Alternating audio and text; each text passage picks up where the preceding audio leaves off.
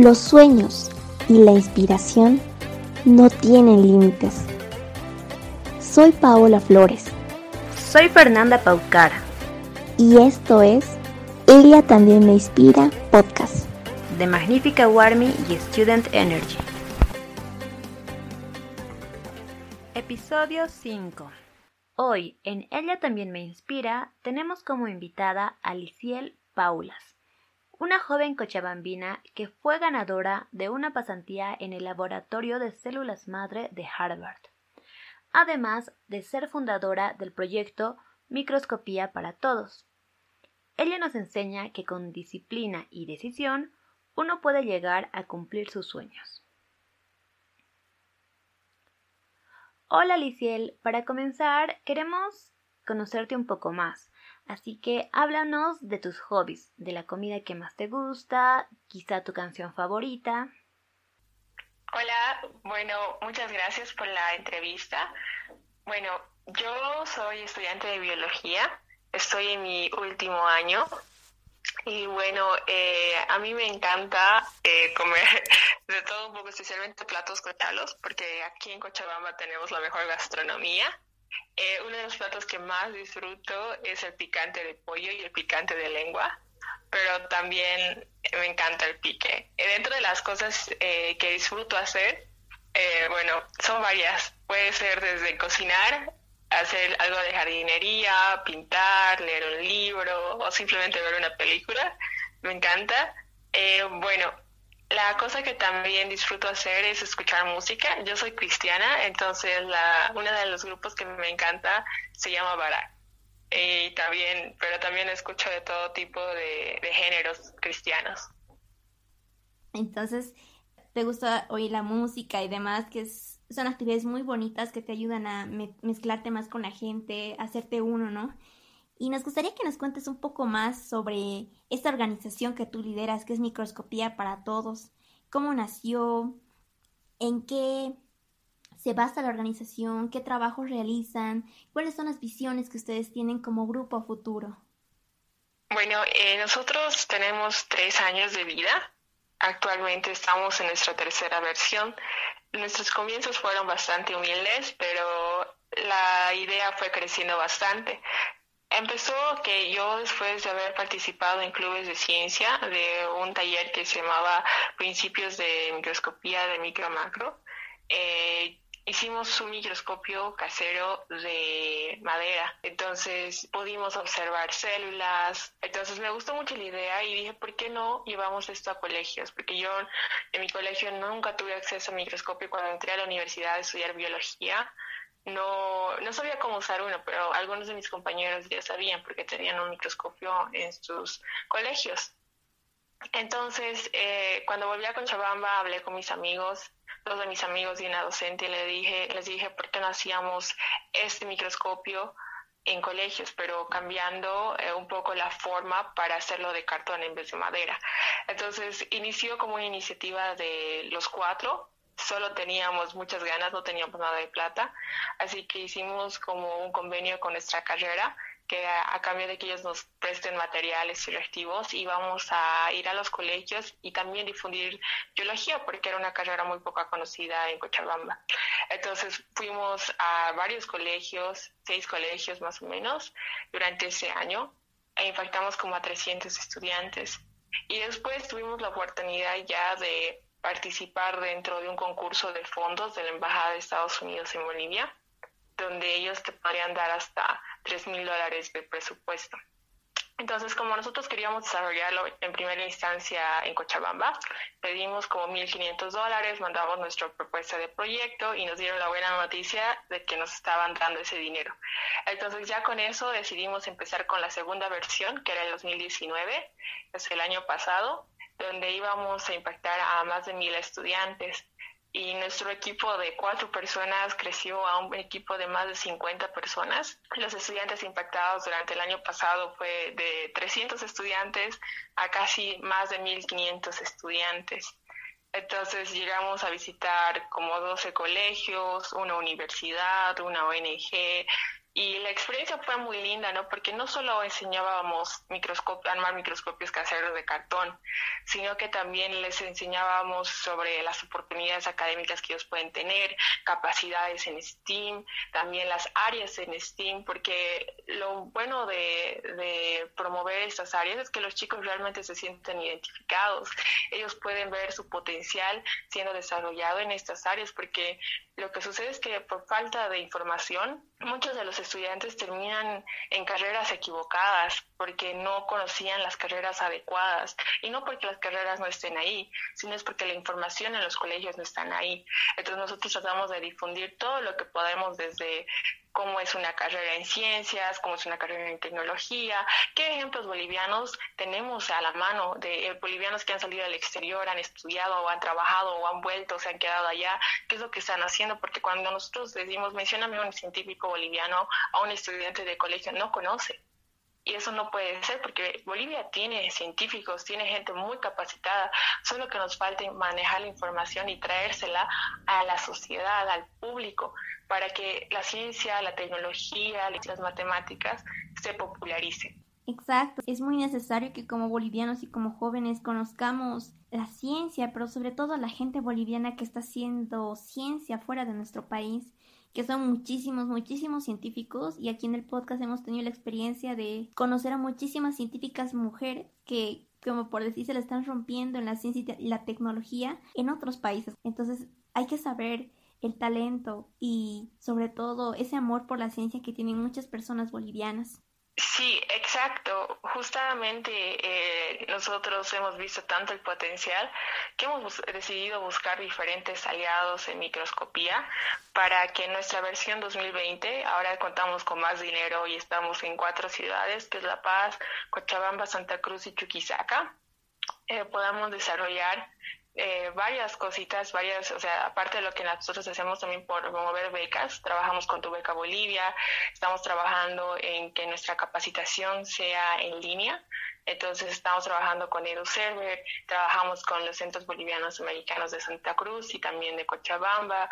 Se han unido bastantes organizaciones a Microscopía para Todos porque hemos visto de que no solo eh, el impacto individual es bueno, pero no, no es tanto como trabajar en equipo. Por eso es muy importante tener aliados estratégicos para tener un mayor impacto, porque todos estamos trabajando por el mismo objetivo.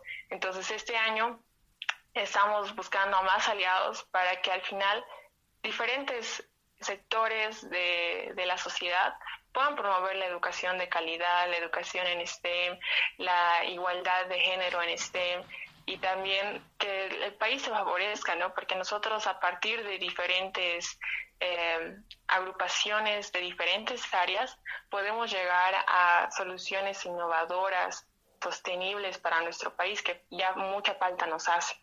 Ahora nos gustaría que nos hables un poco más sobre la pasantía que hiciste en Harvard. ¿Qué aprendiste? ¿Qué retos viviste? ¿Y cuál fue el cambio que notaste cuando tú volviste a Bolivia después de esta maravillosa experiencia que viviste? Bueno, eh, yo fui a hacer una pasantía en Harvard en el año 2018. Cuando apliqué, eh, en primera instancia estaba algo, algo confundida, nerviosa y también tenía mucho miedo porque cuando, lo, cuando vi la convocatoria dije, qué linda convocatoria, tal vez el próximo año y casi paso de, largo la oportunidad, pero luego eh, me convencí de que podría ser una muy buena opción aplicar este año y ya veía si me aceptaban o no. Entonces, con la ayuda de, algunos amigos, instructores de clubes de ciencia, Education USA, mi familia y mis recomendadores que eran mis, mi pastor y mis profesores de la universidad, apliqué. Dentro de poco me llegó un, un mensaje, un correo diciéndome de que había sido aceptada en el programa, éramos casi 500, más de 500 participantes, casi 600, eh, que habían aplicado, pero solo habían escogido a 35 personas. Entonces, cuando nos dijeron de que habíamos sido escogidos, yo no me lo podía creer porque desde muy pequeñita soñaba en ir a una universidad como Harvard y no podía creer que iba a ir a Harvard. Además, la oportunidad me, permitía eh, que ellos me desembolsaran como 4.500 dólares. adicionalmente a eso, Harvard vio de que por ser la primera boliviana en participar del programa y la única latinoamericana de este año, decidieron aumentarme tres mil dólares más, entonces me estaban dando siete mil quinientos dólares para hacer este viaje. Y bueno, cuando estaba ya eh, pasando mis clases, obviamente tenía que adelantar el semestre, las cosas se complicaron porque tenía que hacer un montón de papeleos y tenía que retirar materias eh, de cinco a tres materias porque no iba a terminar a tiempo, tuve que adelantar un mes del semestre para poder irme. Y lo bonito es que a veces, o sea, no todo va a salir de manera equilibrada, que a veces tienes que jugarte algo, arriesgar algo para poder ganar algo más grande. Entonces, eh, yo terminé muy rápido el semestre, me fui un mes, con un mes de anticipación y para poder ir a Harvard, cuando llegué estaba también con miedo porque decía, esta gente es muy capa, tal vez no voy a estar al nivel de estas personas, entonces, ¿qué hago? Entonces, me di cuenta de que estas cosas son cadenas mentales que uno se pone pero si uno se atreve y empieza a enfrentar sus miedos, sus inseguridades, estas cadenas se rompen con facilidad. Entonces, la primera semana solo fue puro papeleos porque necesitaba como que legalizar mi estancia ya, sacar seguros, etcétera. Y ya eh, la segunda semana empezamos con la parte de laboratorio. Entonces, tenía que prepararme un montón. Había contactado a mis a mis eh, tutores con anticipación para ver qué, cuál iba a ser el tema de investigación. Y bueno, durante la semana funcionaba algo así, como que de lunes a viernes trabajaba de 9 a 5 de la tarde y después tenía tiempo libre. Entonces en ese tiempo lo que yo hacía era repasar, porque yo nunca había avanzado sobre células madre, pero el programa tenía el propósito de enseñar células madre a los estudiantes que ya habían trabajado o no habían trabajado. Entonces, bien importante revisar qué es lo que el programa te puede ofrecer. Y durante esas semanas yo trabajaba con una postdoctorante y mi laboratorio se llamaba el Crystal, Lab, Crystal North Lab. Entonces, eh, en este laboratorio habían postdocs, habían doctorantes, habían maestrantes, habían técnicos. Entonces, era un bonito equipo porque me enseñaron un montón, tuvieron un montón de paciencia y la gente te, realmente te ayuda si tú les demuestras que tú quieres aprender. Entonces nunca tengas miedo de saber, de no saber, más bien sé una persona audaz y pregunta lo que lo que lo que tienes dudas entonces yo hice eso me ayudaron un montón y durante la pasantía aparte de estudiar y trabajar también quería conocer eh, las universidades porque ahí está el MIT está Harvard muy cerquita entonces fui a explorar hice muchos amigos que venían de diferentes partes del mundo. Eh, obviamente la mitad de los, de los eh, pasantes eran de Harvard y el resto eran de diferentes universidades, eh, de diferentes universidades que estudiaban ya en Estados Unidos o también en, de otros países. Éramos muy pocos aquellos que éramos internacionales.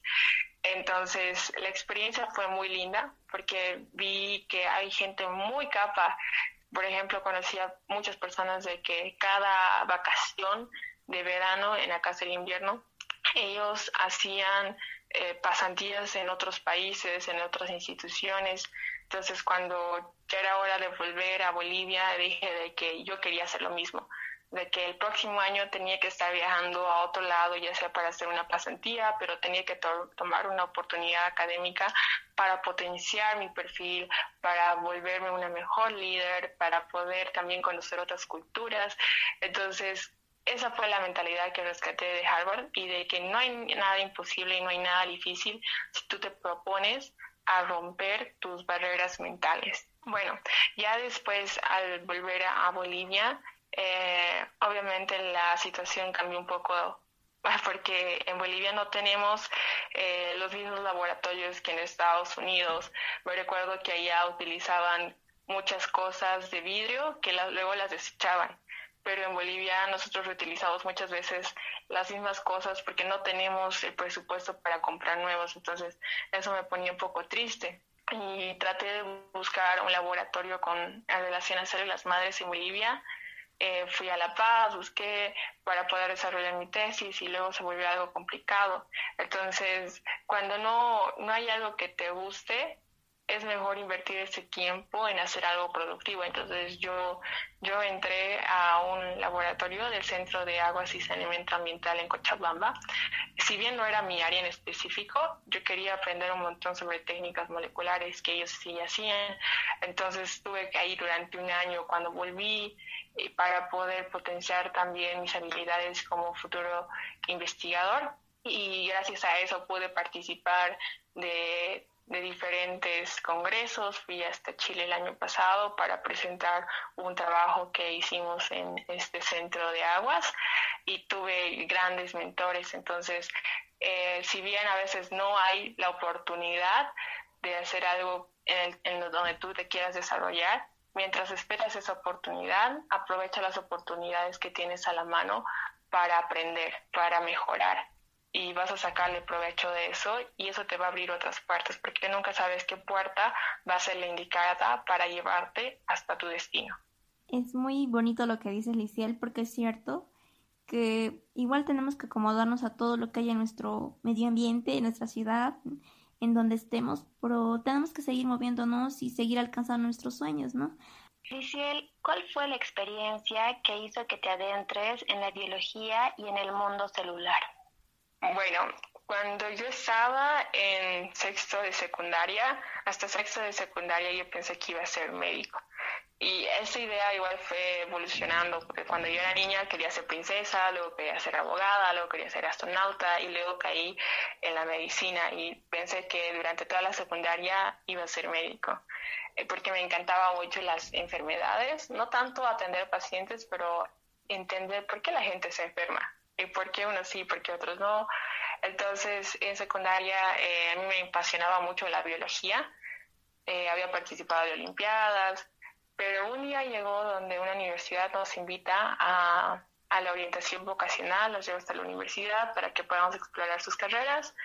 Dentro de la universidad nos dirigen a diferentes grupos. Yo entré al de medicina, y entra el doctor, nos indica un cuerpo que yo primeramente pensé que era de cartón y ahí era uno real.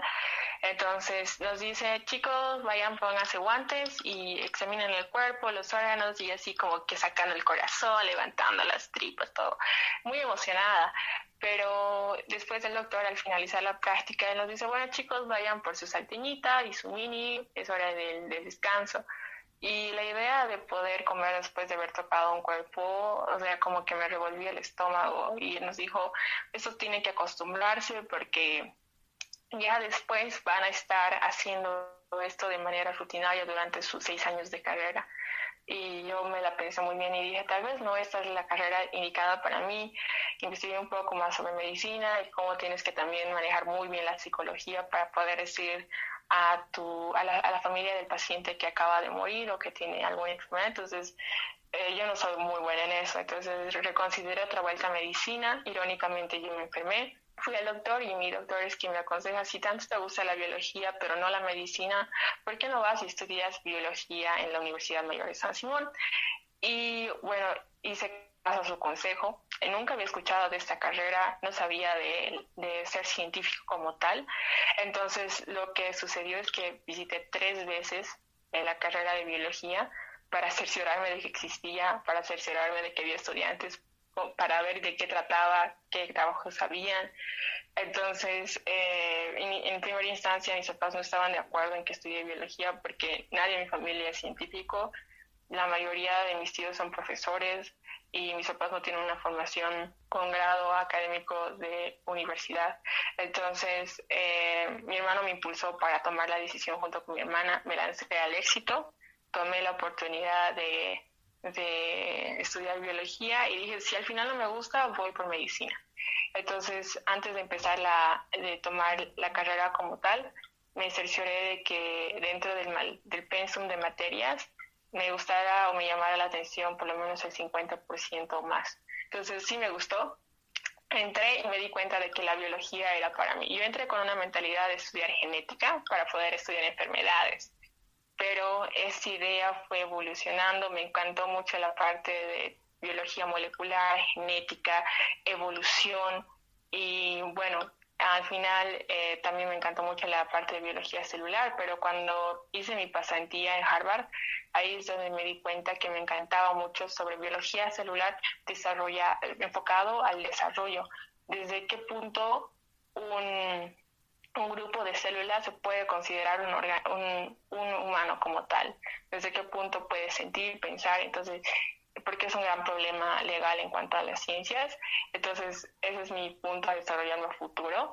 Eh, pero lo que también me ayudó a descartar otras opciones fue participar en campos que eran diferentes, porque pasé de, de ser auxiliar dentro del jardín botánico a pasar a ser auxiliar en el Museo de Historia Natural Dormini eh, donde trabajaba con ranas del lago Titicaca, pasé también a la parte de, bacterias en que trabajaba en el CASA, hice de todo un poco, entonces ahí es donde te das cuenta qué cosas son para ti, qué cosas podrías desenvolverte mejor, dónde tienes mejor habilidad.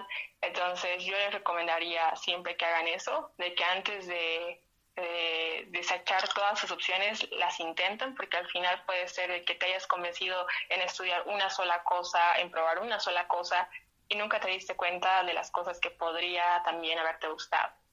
Eso es, ¿no? Ir a aprender de todo un poco y darte cuenta que tal vez la experiencia que menos pensada es la que puede ayudarte a decidir un rumbo de tu destino o de tu futuro.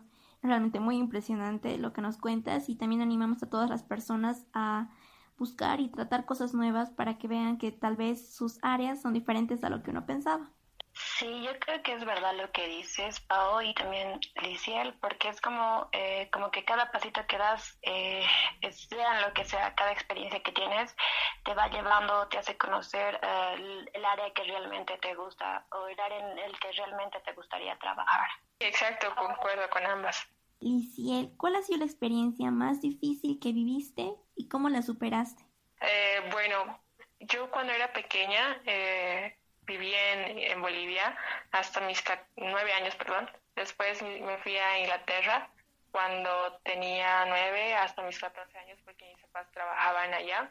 Eran personas que trabajaban en limpieza en, en Inglaterra, en Londres. Entonces mis papás decidieron llevarnos allá con ellos entonces, una de las experiencias más complicadas que viví fue adaptarme a un nuevo, una nueva cultura, sociedad, idioma, sistema educativo. Cuando yo estuve allá tuve que aprender desde cero el idioma, no sabía ni cómo decir hola en inglés y es hello, pero eh, durante el tiempo aprendí mucho de cómo la gente se esfuerza por estudiar, por salir adelante. Eh, una de las historias que más recuerdo es que mi mamá un día nos lleva a, con ella para que le ayudemos a limpiar una oficina porque ya me estaba mal de la espalda y obviamente yo vi el trabajo que ella hacía para poder sacarnos adelante. Y yo me imaginaba de que algún día me gustaría trabajar no limpiando una oficina, sino sentándome en una. Mi mamá me dijo, si algún día quieres tener un diferente camino, debes estudiar para salir adelante y que no tengas la misma fortuna que yo. Entonces, eh, durante ese tiempo yo me enfoqué demasiado en mis estudios, tenía buenas notas y un gran colegio y la educación en Londres es bastante categórica porque si eres muy bueno, te van a premiar en cursos muy buenos, vas a poder acceder a más oportunidades académicas que si no eres tan bueno, porque si no eres tan bueno es porque no le metes ganas, porque las oportunidades ya están allá. Entonces yo crecí con una visión de ir a una universidad élite, eh, pero después mi mamá se enfermó y mi mamá decidió con toda la familia, acordamos de que íbamos a volver a Bolivia porque ella quería y estaba muy cansada de estar allá, entonces regresamos a Bolivia y otra vuelta fue un shock volver a adaptarse a una nueva cultura, porque ya, ya no me recordaba mucho de la cultura boliviana, tenía que aprender un nuevo sistema educativo, conseguir nuevos amigos, tener una, una nueva meta, un nuevo plan para poder sobresalir académicamente. Entonces llegué, eh, gracias a Dios logré entrar a un colegio, tuve que tomar exámenes para nivelarme y así colocar, me, me podrían colocar en un, en un curso adecuado. Y bueno, empecé y lo primero que me gustaba era matemáticas. porque era lo que estábamos a la par. Lo que no podía era historia, porque no sabía nada de historia boliviana. Entonces, durante un año eh, traté de mantenerme a la par, pero hubo un efecto social en mí, que cuando llegué los estudiantes eran muy relajados en mi colegio, eh, no, no todos tenían como una meta, ya tengo que entrar a la universidad como Oxford, como Cambridge, entonces tengo que meterle ganas, sino era como que con un 36, porque aquellas veces era sobre 70, con un 36 apruebas, así que no te preocupes. Entonces yo seguí ese consejo y cuando llegaron las primeras notas, mi mamá me dio un jalón de orejas y me dijo, Liciel, el futuro que tú vas a, el futuro que tú quieres el día de mañana, lo tienes que sembrar el día de hoy. Estos, estas notas no son para mí, son para ti. Y si tú quieres tener un gran futuro por delante, yo te aconsejo que los mejores, porque al final quien es el arquitecto de su propio destino eres tú y no yo. Entonces esto fue como un balde de agua fría y decidí meterle ganas. Entonces durante el primer año lo único que hice fue enfocarme a estudiar, Era, estaba en tercero de secundaria. Luego el cuarto año ya me volví una de las mejores estudiantes de mi clase. En el quinto año gané ya una beca para estudiar inglés. Yo ya sabía inglés, pero esa beca me sirvió para fortalecer mi inglés. Gracias a la Embajada de Estados Unidos estudié en el CBA con todo pagado durante dos años eso también me permitió hacer un intercambio en Estados Unidos, en un campamento de ciencias e innovación.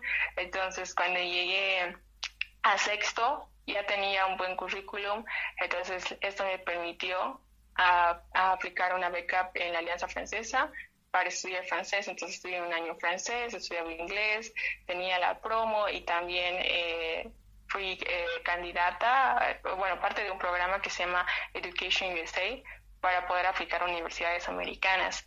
Entonces, eh, gracias a Dios, paralelamente a que estaba postulando a la SANSI, apliqué a universidades americanas, el proceso tardó como un año. Cuando entré a la SANSI, recién me llegaron como las cartas de aceptación de las universidades, me habían aceptado en tres de cuatro. Entonces, eh, lo malo es de estas es que me dieron en tres de ellas, bueno, las tres de ellas me dieron eh, me dieron aceptación, pero solo dos de ellas me dieron becas. Pero las becas no eran completas, sino eran parciales y la las universidades allá son bastante caras, entonces tuve que desechar la oportunidad y quedarme en Bolivia. Y obviamente eh, lo que yo quiero demostrar en mi historia es que a veces las cosas van a cambiar, el plan no siguen tu plan porque a veces o sea, yo soy cristiana y yo pienso de que los planes de Dios son perfectos. Entonces, cuando las puertas se abren y son para ti, las cosas van a correr de manera bastante suave, perfecta, tranquila, eh, pero cuando a veces no, vas a aprender mucho de tus, de tus errores y también de las veces que aplicas y no entras, porque no todo en la vida es aplicar y ganar, sino que a veces vas a tener que aprender de ser eh, rechazado de una beca pero la experiencia por sí misma ya es una, una ganancia para ti, porque todo lo que yo aprendí en ese proceso de adaptarme, adaptarme me hizo bastante flexible, moldeable a cualquier situación. Entonces yo siempre destaco de que cualquier situación que atravieses, puedes sacar lo mejor de ti. No debe ser una excusa para decirte no puedo porque no tenía plata, no pude porque mis padres eran de esta manera, no pude porque era eso. Todo está en nuestra mente y lo que te va a ayudar a sobresalir siempre va a ser la actitud que tengas y también la, el compromiso que tengas contigo mismo y con lo que quieres lograr. Aquí voy con una pregunta algo interesante porque conozco muchas personas que han pasado una situación similar a la tuya. Nos gustaría saber cuán importante es el rol de tu familia para lograr tus sueños. O sea, si tu familia te apoya, tú puedes hacerlo más fácilmente o aunque no te apoye, tú igual lo haces. ¿Cómo va eso, no? Bueno, eh, creo que eso está en función de, o sea, de por qué lo haces, ¿me entiendes? Lo haces por tu familia o por ti misma. Eh, o sea, ¿por qué compromiso lo haces? Si tú quieres mejorar, quieres superarte, sin importar qué, lo vas a hacer, ¿verdad? Obviamente el apoyo de tu familia es, es invaluable, porque el hecho que te digan tú puedes, yo te ayudo, te voy a pagar esto, te voy a ayudar a que consigas este tipo de contactos, es, es invaluable, especialmente el apoyo emocional. Pero obviamente hay personas que no todos cuentan con, eh, todas las todos los apoyos de sus familias, desde el área económica, emocional, pero creo que no va a ser un impedimento si realmente estás convencido de que quieres lograr tus metas. Em, gracias a Dios mi familia me ha apoyado muchísimo en el transcurso, porque inicialmente, eh, cuando yo hacía voluntariado, mis papás decían, ¿y quién te va a pagar? ¿Qué vas a lograr con eso? pero su mentalidad también fue cambiando a medida de que veían el impacto que hacían, porque gracias a Dios, o sea, mi familia tiene un plato que comer todos los días.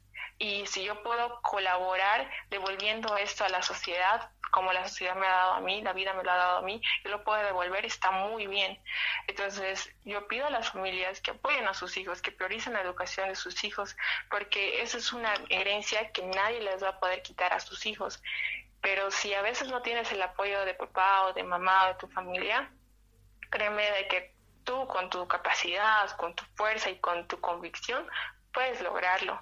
Porque la otra vuelta voy a que los, los peores los peores obstáculos están en nuestra mente, de que estamos como que bautizados en varios en varios eh, varias cadenas mentales que provienen tanto de la sociedad pero también nuestros porque a veces crecemos en una familia donde nos dicen, pero esto no es para mujercitas, o a veces, si, no hay esta carrera, ¿cómo vas a hacer que tú, dónde vas a conseguir trabajo? Si nadie lo ha hecho, ¿tú crees que vas a ser el primero en lograrlo? Entonces a veces nos inculcan estos miedos, pero la decisión está en nosotros para cambiar esta situación en nuestras vidas. Wow, Liciel, estoy muy totalmente de acuerdo con lo que dices porque creo que todo está en nuestras mentes. Nosotros decidimos si podemos, si no podemos, si lo vamos a hacer, si no. somos los únicos que nos limitamos. Pero si tienes el apoyo de tu familia, mucho mejor. Liciel, con todos los retos que has superado hasta ahora, con todo lo que has podido superar, queremos que les des un mensaje a todas las personas que están luchando eh, en este momento por conseguir sus sueños. Bueno, lo primero, y obviamente es, es una frase bien cliché, porque todo el mundo lo utiliza, pero yo creo que si todo el mundo lo utiliza es porque hay cierta verdad en ello. Y es que creas en ti mismo, en ti misma que creas en tus capacidades, en, tu, en tus habilidades y que puedas confrontar tus miedos sin importar qué. Eh, te vas a ir dando cuenta de que realmente tienes muchas, muchas potenciales, muchas capacidades que van a hacer que te destaques, pero no solo te conformes con aprender, memorizar, mecanizar, sino también con desafiarte. Ah, si, por ejemplo, en el semestre sacabas muy buenas notas y crees que es fácil hacerlo, entonces, ¿por qué no empiezas a hacer voluntariado? Si haces ambas cosas, ¿por qué no empiezas a aplicar a becas?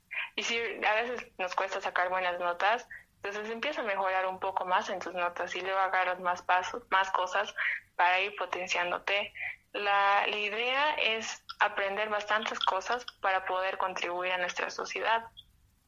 Ahora, si, si no puedes, digamos, eh, aprender por tu cuenta, busca ayuda, busca amigos que realmente te valoren, te apoyen, te ayuden a superarte. Eh, mi pastor siempre dice de que si te rodeas con tres emprendedores, pero con dos emprendedores, tú vas a ser el tercero. Pero si te rodeas con dos idiotas, tú también vas a ser el tercero. Entonces depende mucho en qué círculo te muevas y una vez que tú tengas el poder de, sobresalir y destacarte, ayuda a otros que también la hagan eso para que así arrastres y seas una eh, influencia positiva en tu sociedad, en tu comunidad. Eh, muchas gracias por el mensaje que les das, Liciera, a las personas. Y ahora nos gustaría saber un poco más sobre el futuro que tú quieres para ti misma. ¿Cuáles son los sueños y planes que tienes tú a futuro? Bueno, eh, el año pasado eh, vi mucho, trabajé un montón con microscopía junto con mis amigos y vi el impacto que tuvo esto en cuanto si trabajas en educación basado en una estrategia STEAM, tiene un montón de impacto. Y me encantó mucho ver eh, cómo puedes impactar tanto en la educación, siendo, o sea, trabajando en esta área, también siendo de ciencias, y también eh, me permitió viajar hasta Londres y conocer eh, diferentes sectores que están relacionados a la ciencia. Y ahora que ya estoy en mi último año, las experiencias que he tenido de diferentes oportunidades, voluntariados y personas me han hecho concluir que quiero eh, seguir estudiando en biología celular enfocado a biología del desarrollo, eh, pero también me gustaría trabajar, eh, bueno, aprender diplomacia, economía y política, porque en un futuro me gustaría poder impactar, poder ayudar en las políticas públicas, en educación en Bolivia, porque nos falta mejorar un montón. También me gustaría tener un emprendimiento en biología que pueda permitir eh, no solo un impacto económico o un impacto social, pero también un impacto verde en nuestra comunidad. Hay varias empresas que ya lo hacen en Bolivia, pero me gustaría también colaborar en esto, tener una idea que permita que genere trabajos, genere eh, dinero, pero también que genere un impacto positivo en nuestro medio ambiente. Eh, pero también me gustaría mucho hacer investigación y docencia. La vida es larga, así que espero que me alcance para poder desarrollar esto. Y de esta manera, eh, lo que yo siempre busco es que contribuyamos a nuestro país. Nuestro país es tan lindo, tiene, tiene tanto que ofrecer, gente tan capacitada, que nosotros, aquellos que hemos tenido la oportunidad y la vida de conseguir cosas buenas, podamos devolver y triplicar eso para que otros bolivianos también puedan hacer de este país una nación grande. Muchas gracias, Liciel, por eso, y por todos sus mensajes y por toda la actividad que realizas, que realmente es muy inspiradora.